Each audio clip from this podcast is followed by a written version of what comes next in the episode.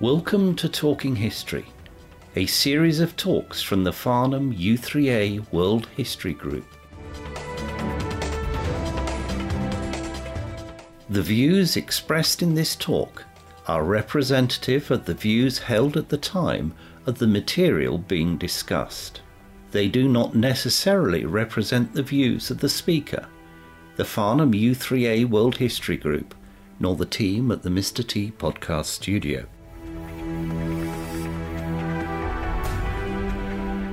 In this talk, Margaret Denyer tells us about the changing lives of women over the past few centuries.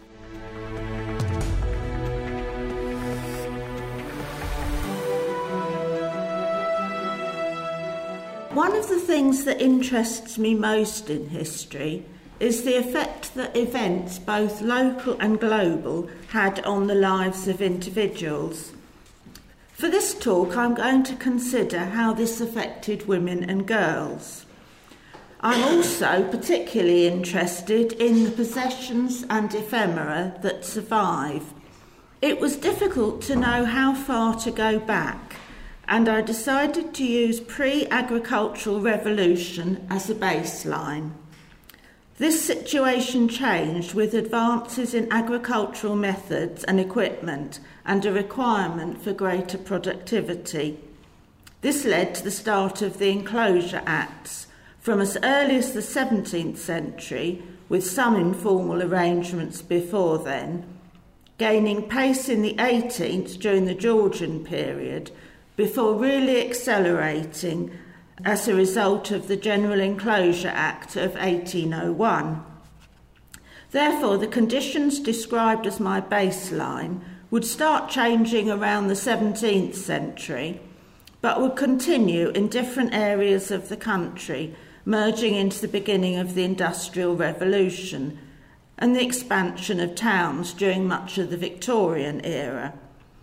I will look at changes wrought by these revolutions steam power, the increase of the empire, legislation, and two world wars in roughly chronological order, although this isn't always quite possible, with just a mention of more recent events. I will restrict myself to the lives of women in the British Isles.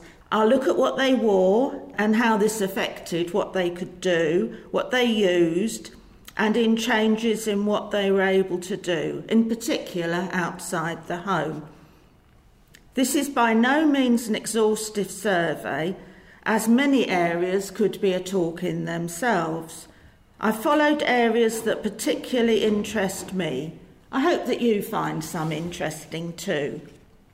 From my reading of a range of books and articles, the main expectation of women sadly, during much of this time, appeared to have been to produce children and to look after households.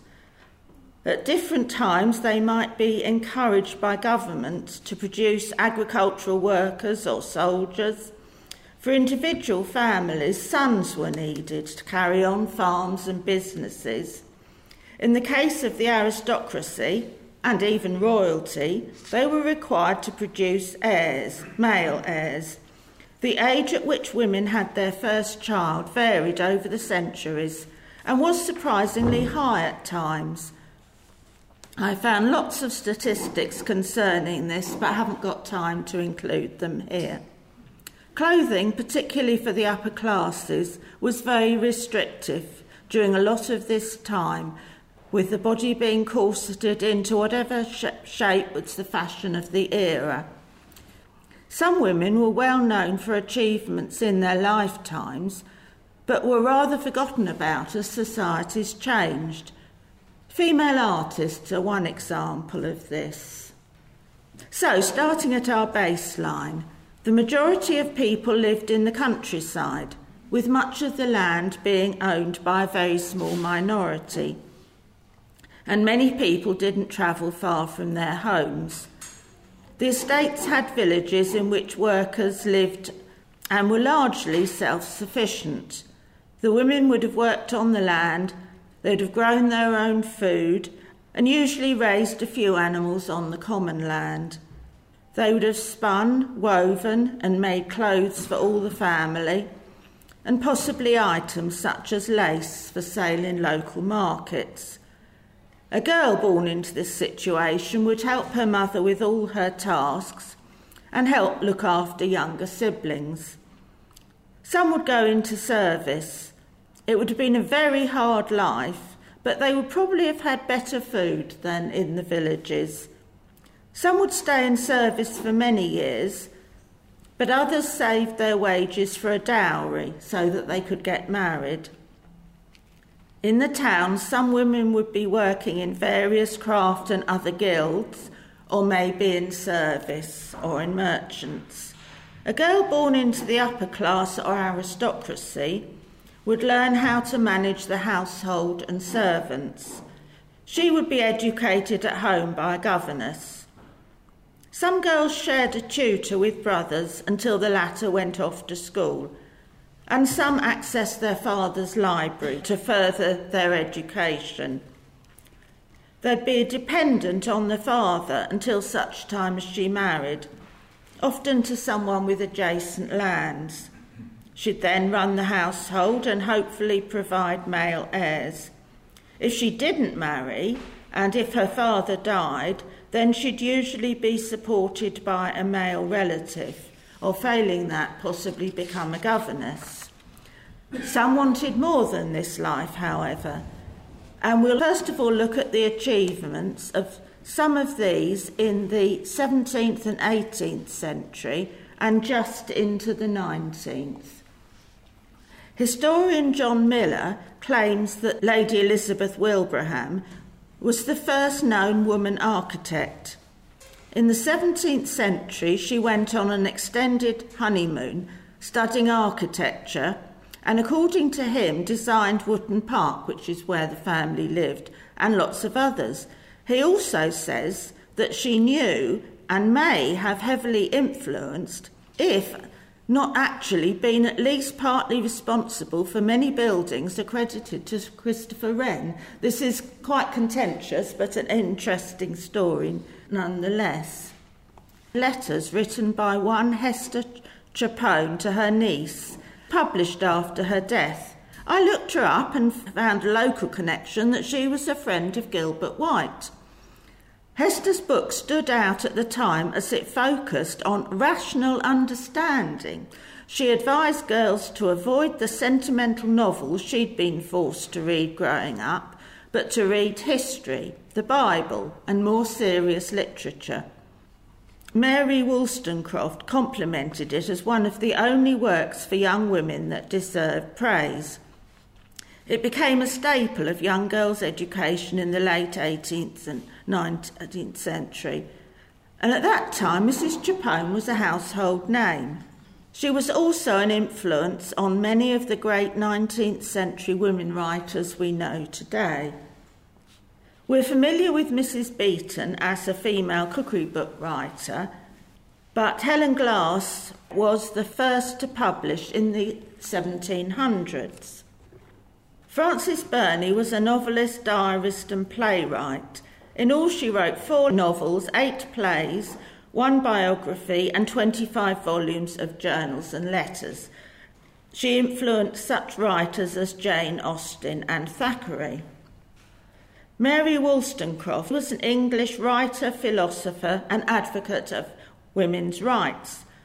Rather overlooked until recently, she is now regarded as one of the founding feminist philosophers and is often cited as an important influence.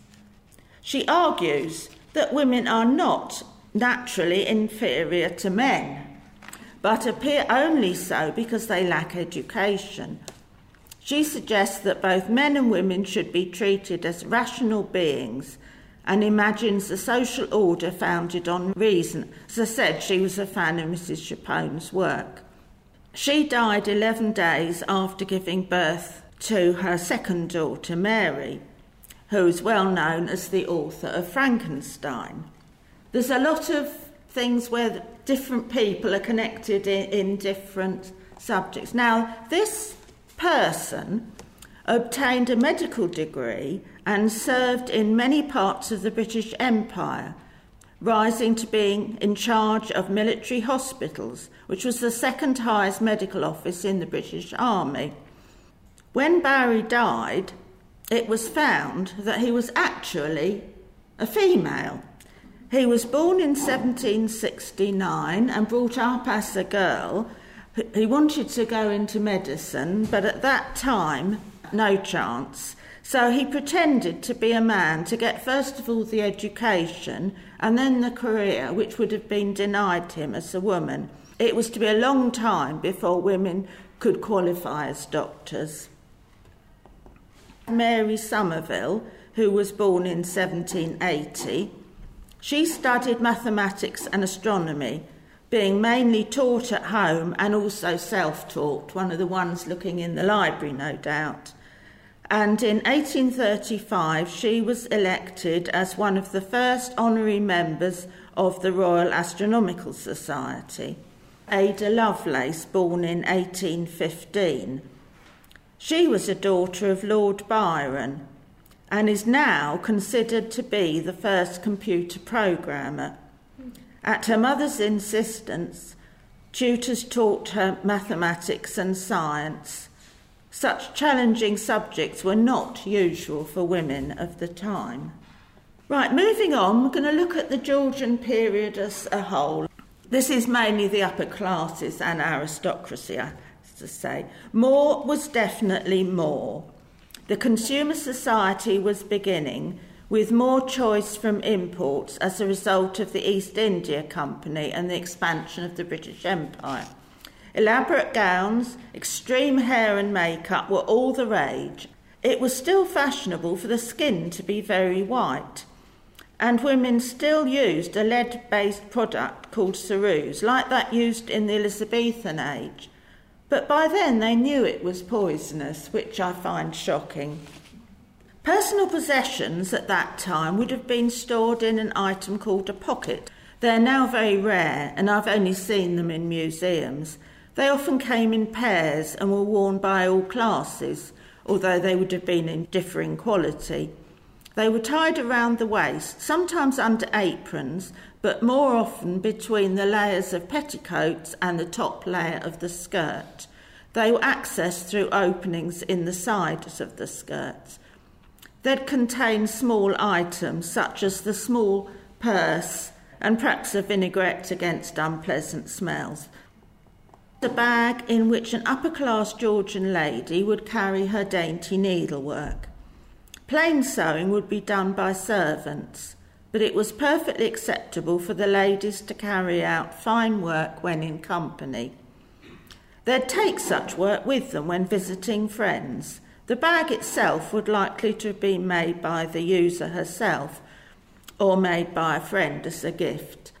During the late 18th century, most of the upper classes and aristocracy still lived in the country, but many of the men were either elected MPs or in the House of Lords.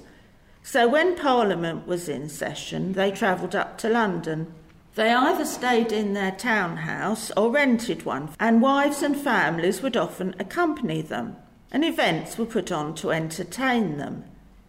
George III held a ball in honour of Queen Charlotte's birthday in 1870, and young unmarried daughters of these families were presented to the Queen. And this is how the London season developed, and with the debutantes coming out and being approved, etc., that went on right up to the beginning of the current Queen's reign and grew to include non London venues such as Ascot and Henley.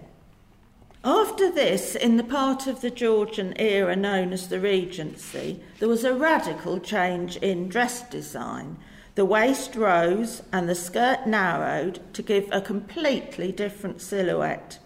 The dresses were often made of light, semi sheer cotton fabric, and the body was less constricted. This is the sort of style we're familiar with from Jane Austen dramas, etc and represents a time when a distinctly English style started to appear rather than following the French all the time.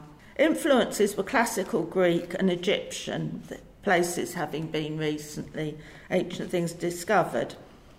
Now, having a narrow silhouette meant that a bulky pocket under the dress would spoil the line, so they were abandoned. Some started using their work bags to carry their possessions. These started to change. Other styles and materials were used slightly later, and long, elaborate tassels were very popular. I think that it's amazing that such delicate items have survived. The changes in fashion caught the attention of cartoonist Gillray and others, and the carrying of items in the hand ridiculous and rather risque, as what was previously hidden under the skirt was now in plain view. The item became known as a reticule and was the origin of what we ladies now use. But the use of bags by men goes back much further. Now, thinking about education, for girls in upper class families generally took a step back at this time and was viewed as something to help a girl in her future role as wife and mother and to run her household. Middle class girls were mainly taught by mothers and would sometimes be taught to run their family businesses.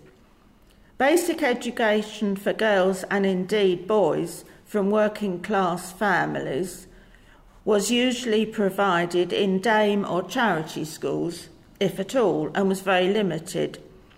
Boys and girls may have been taught reading and perhaps some arithmetic, and boys possibly taught to write, but not usually girls. They were often instructed in handiwork such as knitting and sewing. In 1833, Parliament authorised sums of money to be provided for the construction of schools for the poor children of England and Wales, but actually not very much was done at this time. Now, back to what was happening on the land and in the towns. England utilised an open field system. This worked well because it suited what was needed by society at the time. But this changed with advances in methods and equipment, better infrastructure, and a requirement for greater productivity as the population rose.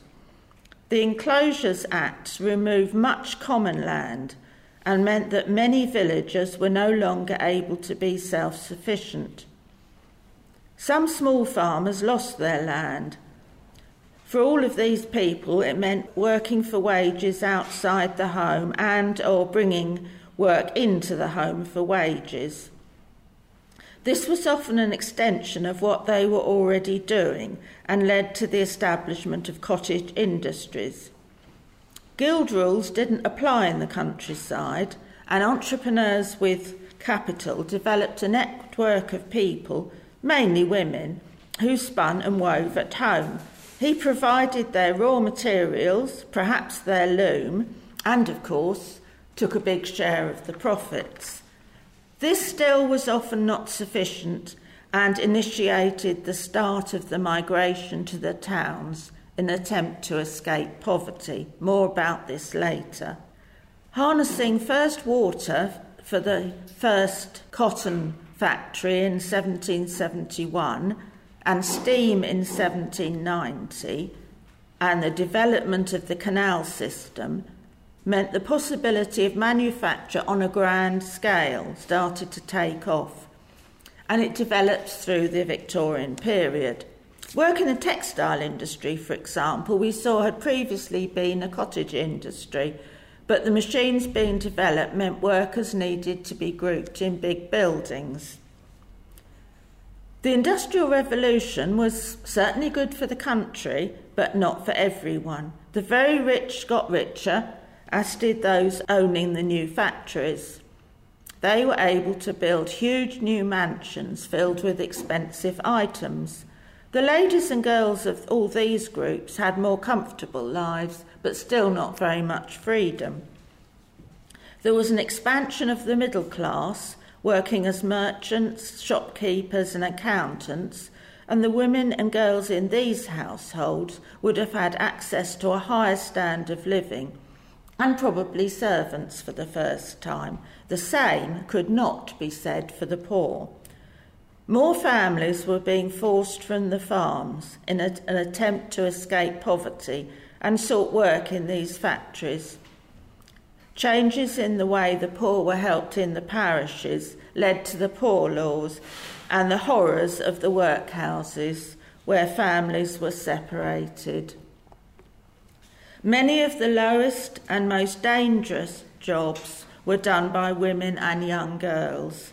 The factories were extremely noisy and hot, and the cotton mills were full of dust, but health and safety was not an issue then. The cities were overcrowded as families seeking jobs swarmed into them and dreadful slums developed. The food available was often very poor as it had to come long distances, and transport was slow until the railway system was developed. Disease was rife. Larger numbers of women and young girls were in service as the requirement for staff rose as these new estates were built. Smaller establishments of the middle classes also required help, as housework was very arduous without the appliances we know today. Most lived in and only had very limited time off. In a large establishment, there would be many servants, as in the fictional Downton Abbey, and each had to know their place, as there was a strict hierarchy, with the housekeeper being head of the female staff. Girls often start at a very young age and were recommended by a relative or hired from the country at so called mop fairs. They often had to provide their own uniform. Some servants would leave service after a few years, others would stay with one family for many years, working up through the ranks.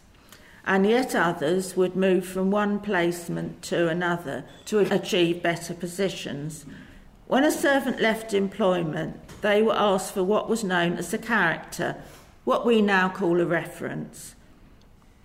Being dismissed without one was catastrophic. There were no pensions, of course, and wages, even for those at the top of their profession, were generally quite low. However, food and board was included, so they could save part of their wages, and there were perks, so some of them didn't do too badly. Young children of the family were often largely brought up by nannies, and they were often well looked after when they were too old to work. Most female staff lived in rooms in the attic. This light would be largely unchanged during the whole of the 19th century, but hopefully by the 1880s some of the young girls would have been at school. Ladies' maids often slept near their mistress in a separate small room, needing to be on hand for all requirements. They also had perks such as discarded clothing. Governesses were often from a higher but more impoverished class and could feel rather isolated as neither family nor servant. Education for rich and poor girls continued in a similar vein into the mid 19th century. But before we get to the Victorian age, there are a few things about women's suffrage to mention, because there were a few backward steps. Some women with property, usually widows, were allowed to vote in elections. But in a backward step, the Great Reform Act excluded women from the electorate by defining voters as male persons and landowning women could also vote in local council elections until the right to vote was restricted to men only in 1835. But alongside this, Mary Smith from Yorkshire petitioned Henry Hunt MP, so remember the Peterloo massacre, saying she and other spinsters should have a voice in the election of members of parliament. And on the 3rd of August 1832, this became the very first women's suffrage petition to be presented to Parliament. Needless to say, it was ignored. So, the Victorian age, particularly the second half and up to World War I, is an era with many changes for everyone, and in particular for the women and girls. Rather than considering everything chronologically, I'm going to follow through on different themes, although some of the women are involved in more than one sphere. First, we'll look at the clothing as it changes yet again back to a tightly fitted bodice, narrow waist, and very full skirt. The lady is supposed to be very demure and natural. Such silhouettes appear several times when women were largely expected to stay at home. Her place is definitely in the sphere of the home, although, as in earlier times, she might well have taken part in charitable work. Gone are the bold cosmetics of the Georgian lady and the elaborate hair. But she's still meant to look beautiful, so we have a bit of a double standard going on, as publications of the time contained recipes for various skin products. And as adverts started appearing towards the end of the century, there were numerous ads for items to purchase. For example, skin cream, hair restorer, and various fashions. Some personal possessions that our Victorian middle or upper class lady may have owned. Long gloves with buttons that were done using a button hook, a tiny aid memoir, manicure items, and a tiny corkscrew. Perfume bottles were often corked. So this was for that and not for her to have a crafty tipple. She may have done that as well, who knows. We have a fan and also a tortoiseshell card case. It had become the fashion to present a visiting card, a parasol to protect the skin from sun. This folds in the middle so the lady can get into a carriage with it. Many new materials and styles of objects became available as things were brought in from different countries. Now, with the development of the steam train for passenger use in the 1840s, People could go on day or longer trips by train. One Samuel Parkinson asked a luggage maker, J.H. Cave, incidentally a woman, to make a range of stout luggage to carry their possessions on such trips. He thought that the reticule carried by his wife was too delicate and small for the needs of the journey and asked for a smaller version for hand baggage rather like a holdall, but better than the carpet bags then available. The item and the name would develop into the handbag today, but took some time to catch on. The term wasn't widely in use until the early 20th century, however. Now, an interesting aside we all know of a famous handbag and the baby within it, but it hadn't occurred to me that the name and item were fairly new at the time. The importance of being earnest is said to be set between 1870 and 1900. Ernest is, say, early 30s. So the bag was lost by Miss Prism not that long after things were first available. Apparently, he didn't coin the phrase, but his plays the third use of handbag in the Oxford Dictionary. From the middle of the century, sport as an organised and competitive activity started to be a part of some women's lives. Specific outfits were developed that allowed more movement but would still be considered very restrictive today. Another Victorian sport that Victorian women took up was cycling. Cycling in everyday dress was potentially dangerous as long skirts would get caught in the wheels. We need to look to an American lady who gave her name to an outfit of loose fitting trousers gathered at the ankles and a shorter covering skirt, namely bloomers. These caused something of an uproar among gentlemen. The Rational Dress Society was founded in 1881 in London it protested against the introduction of any fashion in dress that either deformed the figure, impeded the movements of the body, or in any way tended to injure the health. It sold boneless stays and said no women should have to weigh more than seven pounds of underwear. they promoted a tailor made suit of skirt and jacket that were easily mass produced using recently introduced sewing machines. They were warm, strong, and hard wearing. The style filtered down from the upper classes to the working classes. They were considered to be an ideal garment for the new woman who wanted to be taken more seriously, have better education, and gain the vote.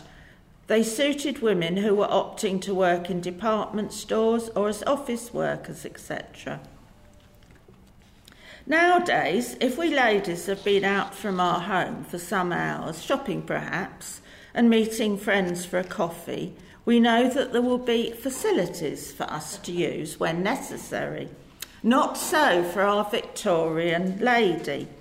There were restrooms and there were powder rooms, but these were for doing just that and didn't actually contain a toilet. Trips out, therefore, needed to be carefully planned. We've discussed the Crystal Palace exhibition several times previously. This time it's the first public flushing toilet exhibited in uh, this exhibition that we're interested in. Public lavatories were open the previous year, but the majority were for gentlemen only. So it was still difficult for the ladies, and this is often termed the urinary leash for obvious reasons. This led to the formation of the Ladies Sanitary Association, who campaigned for more facilities, which were eventually provided. Lack of suitable facilities for ladies in factories and other workplaces has been used by employers a number of occasions. Mr. Selfridge when he opened his store in 1909, he saw that if you could keep people in the shop for a long time, they would spend money. So he had his goods displayed attractively to catch the eye rather than being shut away. He provided a tea room and, most importantly, toilet facilities. The beginning of ladies at lunch, perhaps. Right, back to something more serious education. And this is where things really get going. But some doctors seriously believed that there were limitations to a woman's brain and that too much studying would detract from her fertility. It wasn't till the 1860s that the Taunton Commission said that men and women had the same mental capacity. Think how long ago that Mrs. Chapone and Mary Wollstonecraft were saying that. In the second half of the century, women outnumbered men, and it was realised that not all would get married, more would need to earn their living, and therefore they did need more education. First thing was in 43 when training for governesses was introduced, which improved the level of education they could give. Boarding schools and grammar schools had long been available to teach the boys whose parents could afford them, but girls' equivalents started opening.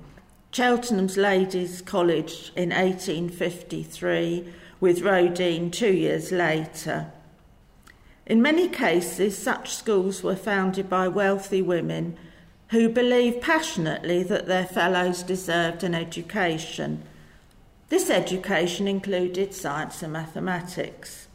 The National Union for Improving the Education of Women started in 1871, and by 1900 there were more than 30 fee paying boarding schools. Opportunities for girls from working class families were still pretty limited. In 1880, there was an Education Act making it compulsory for all children between 5 and 10, with government funding available.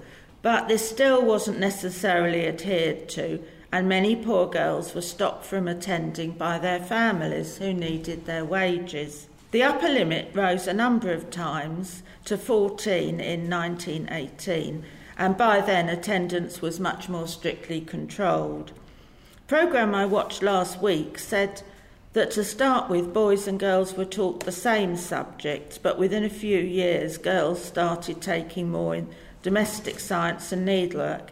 It was talking about a particular school, and I can't find out if it was widespread.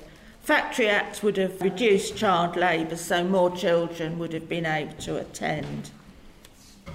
In 1918, standard examinations were introduced with the school certificate in 16, age 16 and higher schools at 18. But secondary education would have all been fee paying until 1944, although scholarships were available for the brighter ones. Now, some of these young women who went to boarding school were keen to enter further education and professions. Women had been allowed to attend university lectures, but weren't allowed to sit examinations.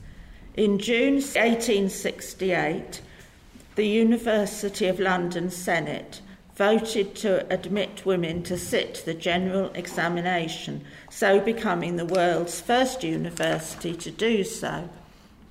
The first nine candidates took their exams in 1869 and were sometimes known as the London Nine. Those passing were initially awarded a certificate of proficiency, which was changed to being called a degree 10 years later. And they went on to be active in fields such as education, women's suffrage, prison reform, and law, so they made good use of their degrees. A number of women wanted to become doctors, but there were two hurdles to overcome. First, to find a medical school to accept them, and second, to get their name on the medical register. The first person to do this, Elizabeth Garrett Anderson, but she did it by using a loophole that was closed after her. Unable to be accepted for medicine, she enrolled as a nursing student at the Middlesex Hospital and started going to classes intended for men. Her male classmates complained and she was banned. She then attended apothecary lectures and in 1865 passed its examinations, earning her the right to have her name on the register. She helped found the London School of Medicine for Women in 1874 and in 1883 was appointed dean and oversaw its expansion as well as working in other spheres. Elizabeth Blackwell. She went to America and was the first woman to qualify anywhere with a medical degree. With this qualification, she was put on the register in 1859. Next come the so called Edinburgh Seven, led by Sophia Jex Blakes. They had to arrange their own tuition and started studying in 1869, but they weren't allowed to finish and, and graduate. Some did go abroad for their qualification. However, their campaign did attract attention, eventually resulting in legislation in 1877 that women could study and graduate. The University of Edinburgh allowed women to graduate in 1894, and the first doctors graduated in 96. They still had to organise their own tuition, however. I can't find the name of the first woman doctor to graduate, but a very notable female doctor is Louisa Aldrich Blake. She enrolled at the London School of Medicine and did her bachelor degree and then her Master of Surgery degree, and was the first British woman to do this. She eventually became its dean. She also set up hospitals to treat soldiers in World War I in the eastern battlefields and her example inspired other women to enter medical school. A number of colleges were set up for women in Oxford and Cambridge, but actual degrees for women weren't awarded in Oxford until the 1920s, and Cambridge was even later. Women were entering other fields of work. Edith Smith, the first female police officer with powers of arrest. Others like Elizabeth Fry and Florence Nightingale, are well known for their work, and there are lots more, but not time. A wider range of work choices became available for those who'd probably have gone into service. Typing, working in department stores, tea rooms. Still hard work, but greater freedom.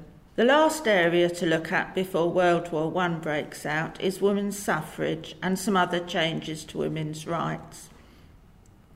The story starts, as mentioned, in 1832 with setbacks, but really gets going in 1866, where first of all Manchester National Society for Women's Suffrage is formed, followed by many others.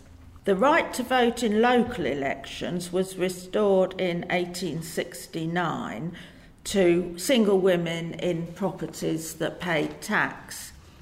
And in 1870, married women get a step closer to independence as they are for the first time allowed to keep their wages and to own property in their own right. In the same year, women could be elected to boards dealing with the poor law and the elementary education. In 1894, both married and single women could not only vote, these are still in a house that pays property tax, but they can actually be elected onto urban and rural councils and school boards. Then we've got the suffragists and the suffragettes. The former in 1897 the National Union of Women's Suffrage Associations, led by Millicent Fawcett, which was peaceful campaigns and petitions, and then the suffragettes, the WSPU, Women's British Women's Social and Political Union, founded by Emmeline Pankhurst in 1903. And this engaged in direct action and civil obedience, as we know. Their colours were purple for justice, white for purity, and green for hope. Not time to dwell on all they did or how they were treated, a talk in itself, but you may be interested to know that Mr. Selfridge was a supporter. He advertised in their paper and designed clothes for the women to wear at their demonstrations. In return, his windows weren't broken. Famous firm Mappin and Webb, the London jewellers, issued a catalogue of suffragette jewellery in 1908. And in the same year, there was a new law introduced to limit the size of hat pins.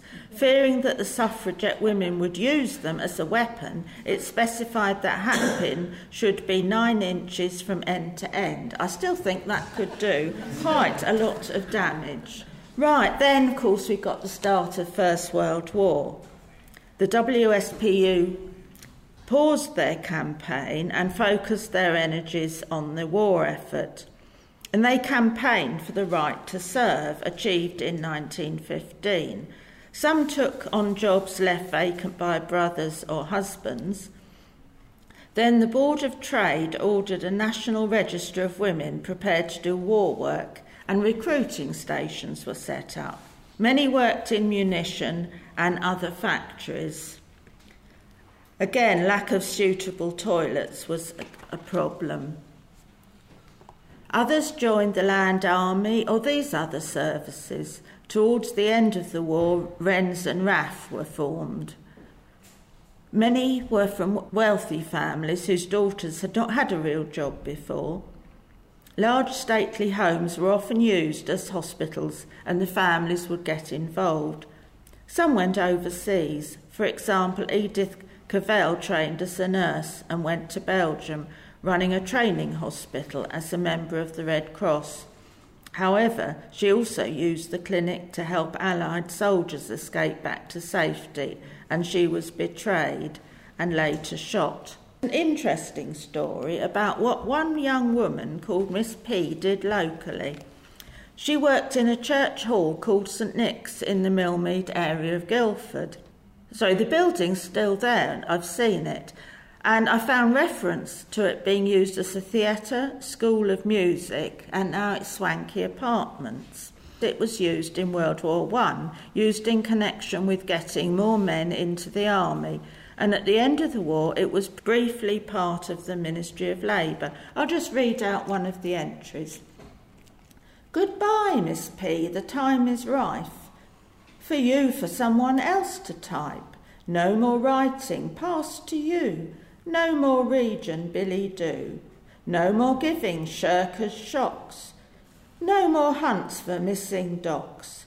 It all helped win this war, you know and so good luck where'er you go. May your life be free from worry, and don't forget M&S Surrey. After the war ended, some men came back and went to their old jobs. Many had died or died later of Spanish flu, and yet more came back, damaged mentally or physically. Women had lost husbands and men they were betrothed to or had to look after damaged loved ones. Many unmarried ladies would never find a husband now, so needed to support themselves. And many, having experienced work outside the home, didn't want to go back. Clothing had become less constrictive. The uniforms had shorter, more practical skirts and single girls previously in service were much less keen on doing this, so the big estates and houses were increasingly difficult to staff. The next phase of suffrage plays out now, with women over 30 getting the vote in 1918. Now, it's said that choice of the higher age for men was said by some to stop there being more women voters than men. I don't know whether that's true or not. In the same year, the Parliament Qualification Act is passed, allowing women to stand for Parliament. There was going to be an election held on the 14th of December, which is an amazingly short time for women to get ready to stand, and 17 did. There was another election in 1919, and Nancy Astor was elected and did take up her seat. In 1928, all women over 21 were finally allowed to vote, the same as men. Margaret Grace Bondfield was an MP, trade unionist, and women's rights activist. She became the first female cabinet minister when she was appointed Minister of Labour in the Labour government of 1929.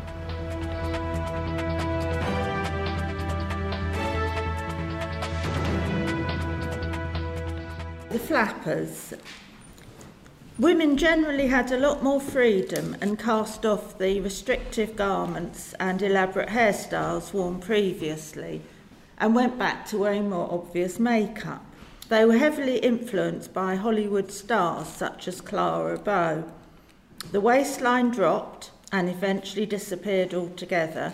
Hemlines rose and a more boyish figure was popular, Hair was often cut into a stylish bob or, or more severe Eton crop. A lot of ladies had sadly emulated men and taken up smoking and had cigarette cases and holders. Until the end of the previous century, there'd been no real distinction between bags for day or evening, but as women were out and about more at work, they mainly used leather bags for day, clutches being popular. The fashion for tanned rather than pale skin started at this time. It's said that Coco Chanel was responsible as she got sunburnt once on a boat. Perhaps something else that would have been better avoided. The issues of equal pay for equal work continued. Next, we go into the 30s, where there's a clinging bias cut dresses were popular. Hair was longer, curves returned, and the women were largely again expected to stay at home, often in the newly constructed suburbia. They were also corseted again. We do go backwards and forwards. Bags for evening were more often clutch shaped, pale colours at first, but then with black becoming popular, and that's largely true today. At the beginning of the decade, large families were still the norm, with pregnancy and childbirth being dangerous still. But by the end of the decade, the Family Planning Association had been set up and family size could be controlled. The Women's League for Health and Beauty was also formed at this time for those who wanted to take control of their health and to exercise. Alongside all this, there was, of course, the Great Depression, and this caused huge poverty in all classes. And then, all too soon, we're at war again. Women are again left on their own. and those living in large cities are often without their children as they're evacuated. Many, including my grandparents in Bermondsey, are bombed out. Women have to deal with shortages of everything. Marguerite Patten, known as the Queen of ration book cuisine, was a home economist who worked in the advice division of the Ministry of Food. This was created in 1939 to oversee food distribution. She showed people how to make a satisfying meal out of whatever was available. Believe she was related to my former mother in law. Large estates are once again requisitioned for hospitals. Many girls volunteer to do war work, and, and reading memoirs, some of these look back fondly at this time. Small girls and boys find that they're suddenly removed from their families and sent off to safer places to stay with people they don't know. For some, this was a terrible experience. As the war continued and more men were conscripted, an act was passed in 1941 introducing conscription for women aged 20 to 30 and widows without children. Here are some of the areas into which women volunteered or were later conscripted. Others were invited to crack codes at Bletchley or work behind enemy lines with the resistance. They were taught to keep a low profile, doing things in a French way. For example, tucking a hanky in a sleeve could betray one as it's an apparently an English habit. This was an era of make do and mend. Clothing was on ration and had to adhere to strict rules on how much fabric was used. Fashions were often inspired by military uniforms. Women often wore trousers or overall for their war work and enjoyed the freedom it gave them. Stockings were very difficult to get hold of, and leather became unavailable for handbags. So women improvised using anything available. After the war ended, rationing got worse and conditions were very bad, many families having lost their main breadwinner, and there was a chronic housing shortage after all the bombings. Many women were unhappy to leave jobs they'd enjoyed. In 1946, children's allowance was introduced, but only for second and subsequent children, and this has been construed by some as an incentive to keep women at home to have lots of children possibly to replenish the workforce. The issue of equal pay was raised again and continued to be. Most jobs were only available to unmarried women, but the marriage ban was lifted in 46. So, into this post war era, Dior introduced his new look, which involved yards of material and a new silhouette of tight bodice, narrow waist, and full skirts, all of which meant a return to heavy corsets. Sounds familiar? Apart from the length, not unlike the Victorian shape when women were meant to stay at home and raise children. Parallels can be drawn, as there was an effort to contain women again within the home, for them to be domestic goddesses again, albeit with electrical appliances to make their life easier. Ads showed such women dressed in their finest, yielding, say, a vacuum cleaner. This seemed a backward step, and many criticised Dior for taking away women's newly attained independence. They said, by lacing them up in corsets and making them wear long skirts again, others loved the new fashions. This would continue into the 50s. The rise of the teenager started at around this time. There'd be another major change in the 60s with the Mini. This was again a much freer period for women, and many single girls started to live independently in bedsits and flats with other girls. After this, we had the maxi, midi, and power dressing in the 80s. Since then, it's been much less well defined, with lots of choice available and trousers acceptable for women almost everywhere.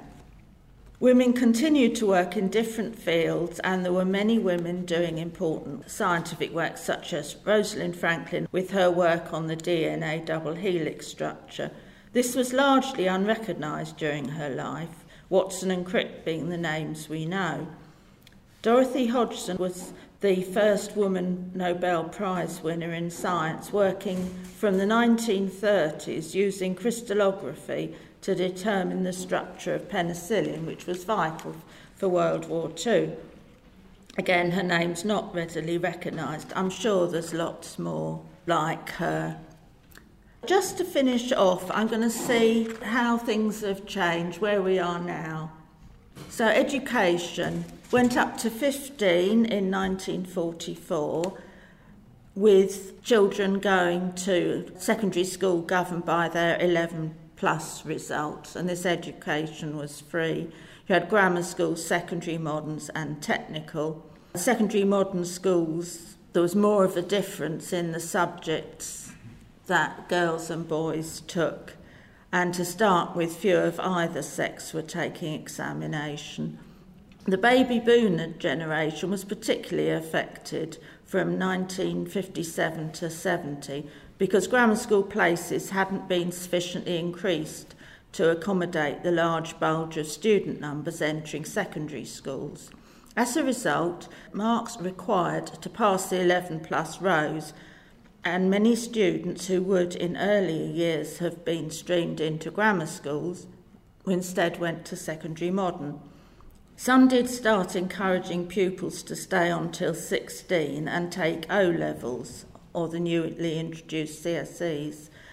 And it was seen that students actually who took the O levels there were receiving results comparable to some of the ones in the grammar schools. I actually went to a secondary modern school right in the middle of that time, 65. I was at the top of that school and later transferred to a grammar school for A levels. I was, however, somewhat restricted as the choice of O levels was more limited than it would have been in a grammar school. Later, we had the comprehensive system and various things. Right, so then pay. Civil service brought in equal pay in 61, with everything else in 1970, which was partly brought about by the women machinist at the Ford car plant in Dagenham who went on strike. However, as we know, women still tended to be in lower pay scales with less chance of rising to the top. There were glass ceilings at the very least.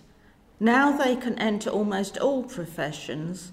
Things are gradually improving, but the pay gap is not a thing of the past.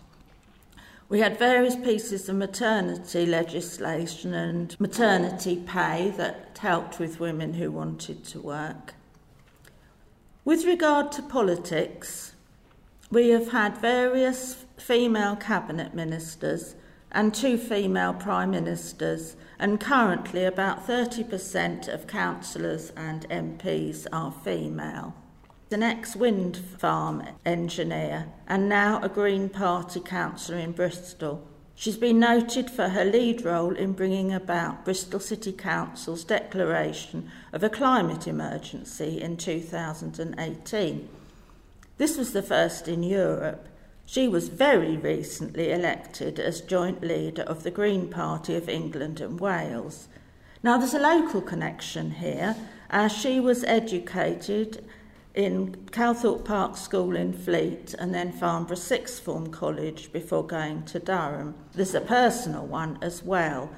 Her name is Carla Denyer, and I am her proud mum. And that is your lot. Thank you very much, ladies and gentlemen.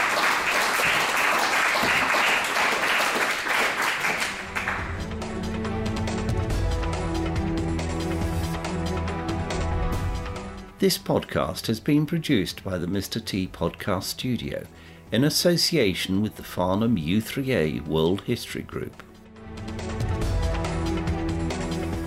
Thank you very much for listening to this talk.